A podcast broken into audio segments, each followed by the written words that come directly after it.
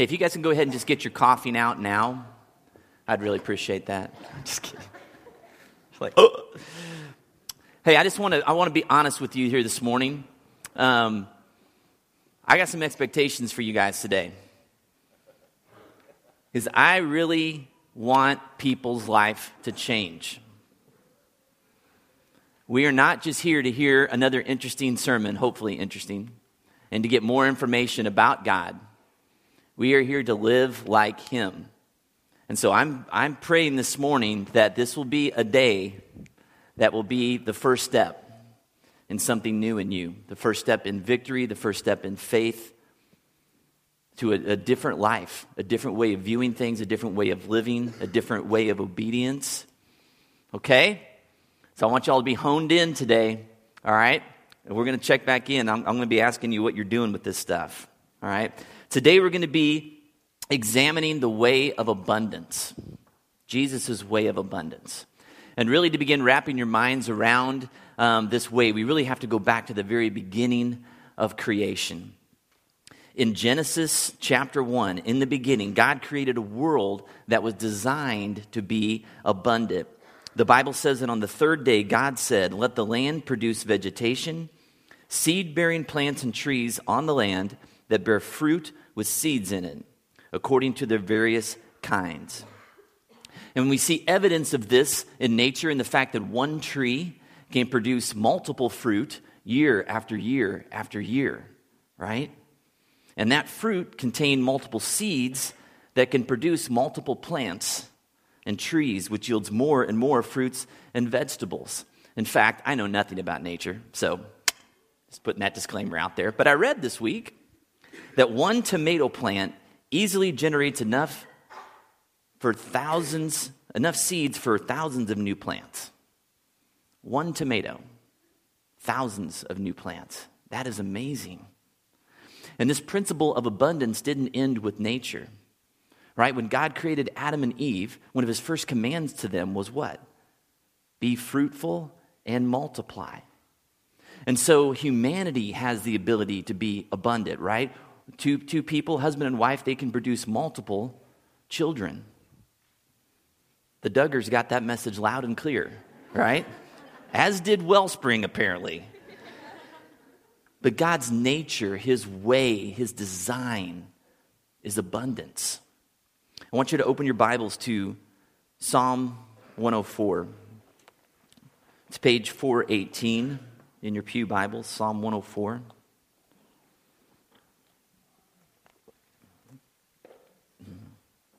So, this is before Jesus. This is the Old Testament. And here in this psalm, the psalmist describes several characteristics. He gives several examples of God's abundant nature. Look at the descriptive language that he uses. We're going to bounce around a few verses. Look at verse 11. They give water to all the, the beasts of the field. The wild donkeys quench their thirst. Look at verse 13. He waters the mountains from his upper chambers. The land is satisfied by the fruit of his work. Verse 16. The trees of the Lord are well watered, the cedars of Lebanon that he planted. Verse 24 How many are your works, Lord? In wisdom you made them all. The earth is full of your creatures. 25 There is the sea, vast and spacious, teeming with creatures beyond number. Quenching, satisfying, full, teeming, beyond number. All the language of abundance. It's who God is and it's what he does. And so, how did God's abundant nature get put on display in the life and ministry of Christ? That's what we're going to look at today. One of the verses that Christians are most familiar with are John, is John 10 10. And that verse goes like this I have come that you may have an adequate amount of life. Right? No? Oh, I'm sorry. Maybe I got that wrong. Oh, this is what he said. In kind of a mission statement of sorts, he said, I have come that they may have life and have it more abundantly. All right? Or other translations say, to the full. Right? So, I want you to keep all this in mind. Okay? God's character, his, his nature, his design, what Jesus said he came to do to give us abundant life as we take a look at a very familiar story this morning. I want you to turn your Bibles over to Mark chapter 8, page 705. Mm-hmm. Mm-hmm. Page 705, Mark chapter 8. Starting in verse 1. It says, During those days, another large crowd gathered. Since they had nothing to eat, Jesus called his disciples to him and said, I have compassion for these people. They have already been with me three days and have nothing to eat. If I send them home hungry, they will collapse on the way because some of them have come a long distance. So, first of all, it's important for us to understand that this is the second time that something like this has happened. If you would look back a couple chapters to Mark chapter 6, we've already talked about the feeding of the 5,000. Okay? So, this, you know, where Jesus took two fish and five loaves and multiplied it and fed everybody to the point where there were leftovers. So, this should have been very recent in the memory of the disciples, like maybe a few weeks or a few months ago at most. But despite that recent miracle, how did the disciples respond in this situation? Look at verse 4. His disciple answers, But where in this remote place can anyone get enough bread to feed them? It's late. There's no stores around. And even if there was a store, they wouldn't have enough food to, to feed all of these people. I guess we're just out of luck. How could they be so stupid? I mean, despite the abundant provision they had just seen God do, they respond to him with a scarcity mentality, a way of viewing their situation through the limited resources of the world. Right? We don't have money, the stores wouldn't have enough bread, so I guess we're just not going to be able to pull it off. Makes perfect sense from a logical, rational perspective, right? Most of us would have arrived at the same conclusion, right? We're looking at the numbers, we're looking at what we got, and we're thinking, this does not add up. We better send them home before they starve to death. Who were the disciples focusing on to fulfill the need? Themselves, right? They're thinking, in my power, I have, I, there's no way I can do anything about this situation. Okay? Let's look at verse 5. How many loaves do you have? Jesus asked. Seven, they replied. He told the crowd to sit down on the ground. When he had taken the seven loaves and given thanks, he broke them and gave them to his disciples to distribute to the people, and they did so. They had a few small fish as well. He gave thanks for them also and told the disciples to distribute them. The people ate and were satisfied. Afterwards, the disciples picked up seven basketfuls of broken pieces that were left over. About 4,000 were present. And when they give these numbers, like in the feeding the 5,000, it says 5,000 men. They don't count the, the women and the children. And so we know that this crowd is 8, 10,000 plus. Okay? And the disciples, and you can see it in the language of the, of, of the Mark chapter 6 account as well, in their minds, they're thinking about even just the minimum amount. Like they're looking at the crowd and thinking, okay, if we just give these people just enough bread so they don't starve to death, just enough to get them back home, and you know, there's going to be no way we can do it. And while the whole time Jesus is thinking, how do we get them leftovers? Right? Because this wasn't a feeding, this was a feast. If you look at some of the different language, the translations of verse 8, they say this that the crowd was filled or satisfied. It was more than enough. Jesus told him to sit down, relax, eat to your heart's fill. And time and again through Jesus' ministry, he provides more than enough, abundant, over the top, sometimes to the point of being ridiculous, okay, to prove his point. I want you guys to turn your Bibles over to John chapter 21 page 757, just a couple books to the right. John chapter 21. This is after Jesus' resurrection. and he's appearing to his disciples. And he's standing on the beach. They've been out fishing all night long, just a little ways off the shore, haven't caught a thing. Okay? And let's look at starting in verse 4. It says, Early in the morning, Jesus stood on the shore, but the disciples did not realize that it was Jesus. He called out to them, Friends, haven't you any fish? No, they answered. He said, Throw your net on the right side of the boat, and you will find some.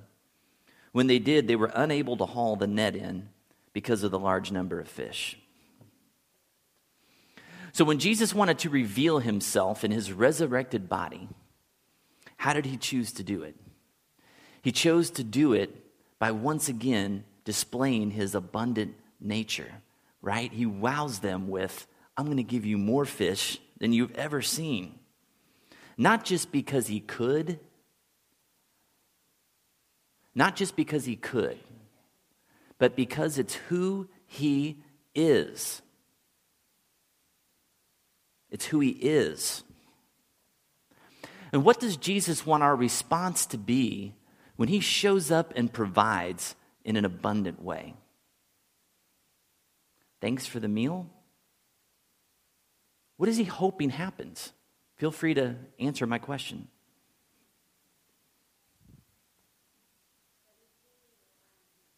That we what? That we fully rely on Him. Yes. That it increases our faith, right? That we've seen, okay, God did that, so next time I'm in a similar situation, I'm going to believe more than I did last time because I've seen Him provide, right? That our faith would grow. He wants us to believe that with Him, all things are possible. I've shared with some of you guys our, my family's adoption story before. Um, we, we started the adoption process years ago. It, it took quite a while. But um, when we turned in our adoption paperwork to sign up to do it, we didn't have any money. We had, we had a few thousand dollars from a tax return in our bank account, nowhere close to the 25,000 plus dollars that we were going to need to bring this kid home, right? And it felt foolish at times to move forward under those circumstances. But God just kept providing. We, we applied for grants and we got money. Friends of ours just gave us money, some of you in here. We put on a couple different basketball tournaments two years in a row and made over $10,000. And God just kept providing and providing and providing again and again. And that story ought to boost my faith to the point where I never question again in my life whether or not God will provide.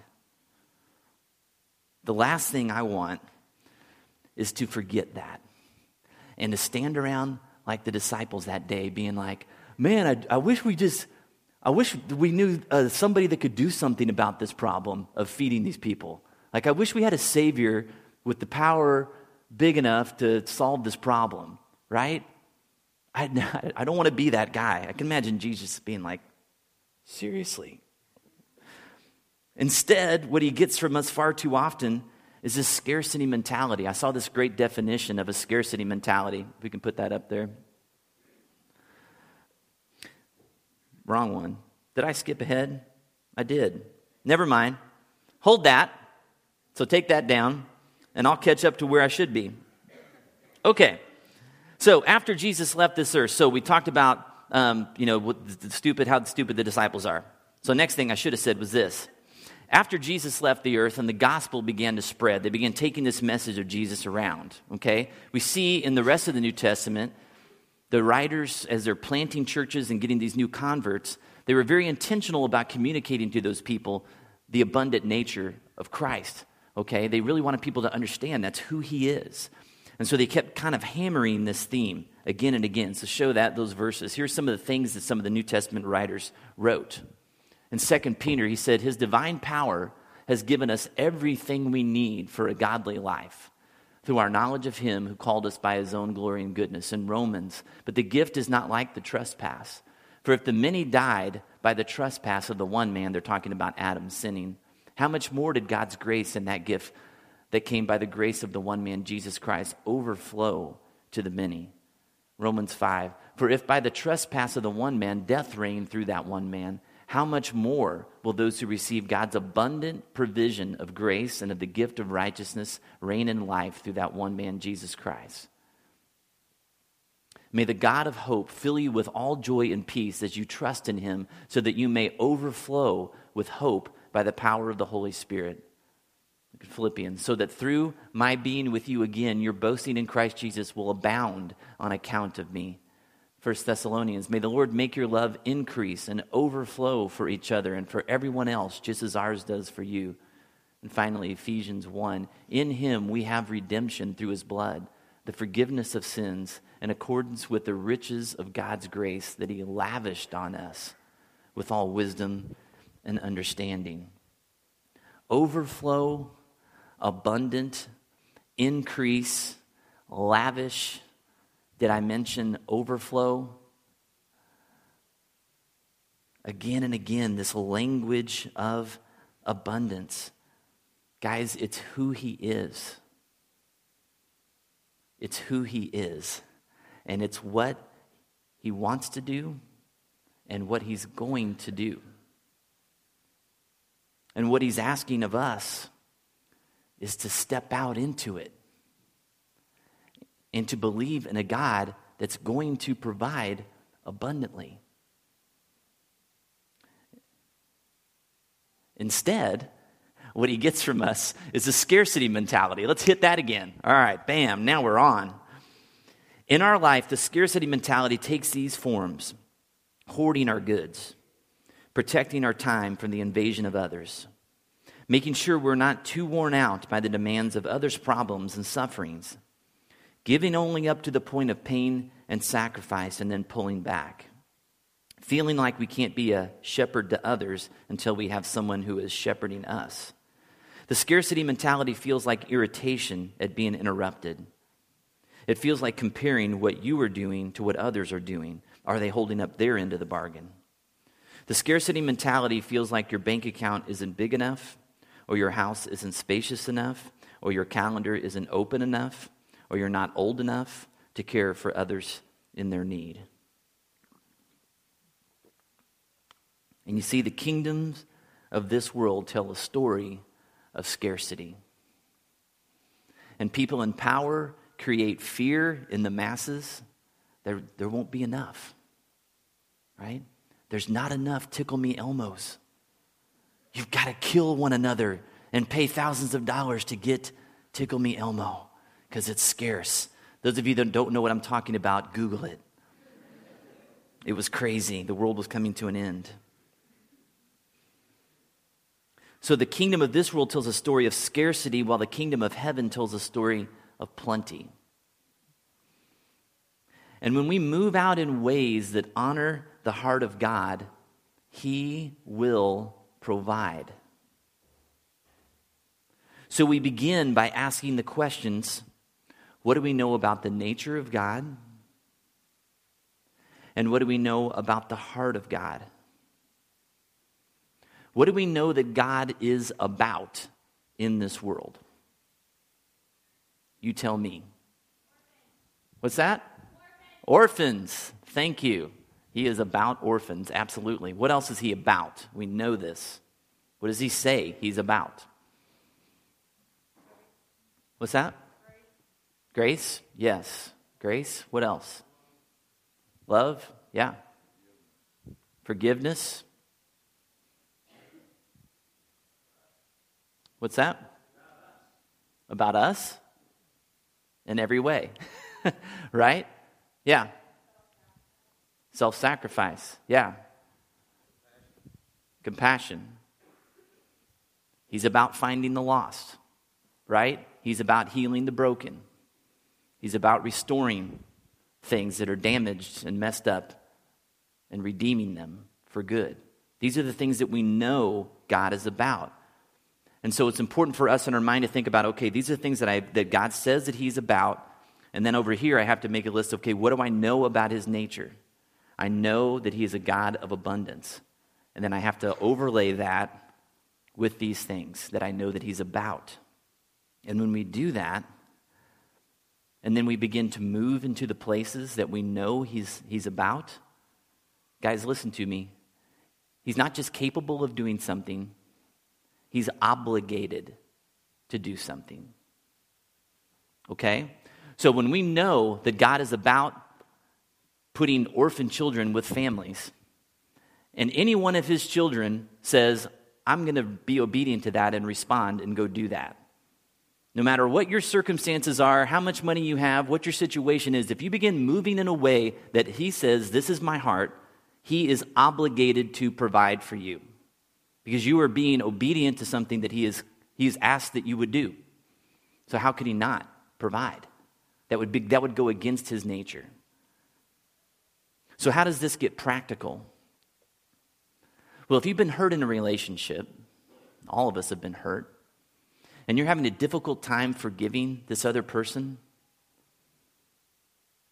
and, and you're stuck and you just feel like you can't move forward, if you believe in a God of abundance, and you know that the abundant God's desire is for relationships to be restored and to be healed, He will provide you with the forgiveness that you can't find in yourself. He will, if you trust Him. When He puts it on your heart to adopt or foster a child, and you look at your circumstances and you say, No way, God says, Yes, way. I'll provide. Take the first step. In God's kingdom, there is more than enough love and joy and forgiveness and grace and compassion and money and time, whatever resource you can think of to accomplish all that He desires. Listen, guys, we are children of the King of Kings. We don't lack for anything. Our Father's got big bank. All right? The way of abundance is a new way of thinking for a lot of us. And so I have a few suggestions for how to proceed in getting our minds around and seeing this shift in our practices. And first, the first thing that we need to understand is that our mind needs to be transformed. We've, we've grown up and we've been ingrained in a culture of scarcity. In Romans 12, Paul says, Do not conform to the pattern of this world, but be transformed by the renewing of your mind. And that is a work of the Holy Spirit in you. Holy Spirit's job is to transform your mind, to begin to see and understand the new way of the kingdom, which is very different than the way of the world. But we have to believe it's true as the Spirit is doing this work in us. And with the mind that's being ever transformed, then we grow in our ability to begin to believe the sentiments of Mark 9:23, which says this: Everything is possible for him who believes. Everything is possible for him who believes. And that reminds me of Abraham. Take a look at what the writer of Hebrews said about Abraham. By faith, Abraham, even though he was past age, and Sarah herself was barren, was enabled to become a father because he considered him faithful who had made the promise. And if you don't know the story of Abraham and Sarah, go back in Genesis and read it. It's pretty amazing. So, what does taking God at His word and living with an abundance mentality look like? Well, a lot of times it looks like this it looks like those disciples staring out of a crowd of 10,000 people, looking over at Jesus as he holds a few loaves of bread and a couple fish, looking up to heaven, thanking God for the abundant meal we're all about to eat, and then handing it to you and saying, Pass it out. And you're thinking, okay, this is going to look really stupid right? Or the awkward moment when God is pressing on you to give to a person, a church, a cause, and you open your, your checkbook and you're doing the math and you're thinking, if I give that amount, I'm not sure how I'm going to pay the bills or eat this month, but writing the check anyways and trusting that God will provide. For me, it meant finally turning in the adoption paperwork after about five years of trying to come up with reasons why not to do it when we only had a couple thousand dollars in the bank. And that's often what it looks like to live in the abundant way. It looks foolish and awkward from the world's perspective. And there will be plenty of people around you who are naysayers. So if you're looking for naysayers, you'll find them. You'll find the people that are just practical and logical and just be like, that's stupid. You don't have enough money. You don't have enough time. You can't do this, blah, blah, blah. You're going to find them. People in the Bible found them all the time. Noah found them. And through a, through a transformed mind, a mind that believes that all things are possible, that God is faithful, then we pray and we step out in the way of the God of abundance. And so, as we examine our lives here this morning and our mindset under which we are currently living, where can we acknowledge that we've had a scarcity mindset? Is it our finances? Our ability to extend love or grace or forgiveness or compassion? Or maybe our time? Where's God been tugging on us, but we've responded with, there's not enough? We serve an abundant God who has more than enough. So much so that often his provision overflows. A lot of times, he doesn't just give us what we need, he gives us more than we need so that we can share it with other people and encourage them too. Where do you need to step out in faith with that God of abundance? Because remember, it's who God is, it's His way. And so, as His followers, it has to be who we are, it has to be our way. And so, as we close today, I want to take a, few moments to ponder those two questions and then just give you some time in prayer, if you can put those questions up. Where has God been tugging on me, but I've responded with, there's not enough? And then where do I need to step out in faith with the God of abundance? I'm just going to let you sit with those for a few minutes and pray and see what God wants to say to you this morning.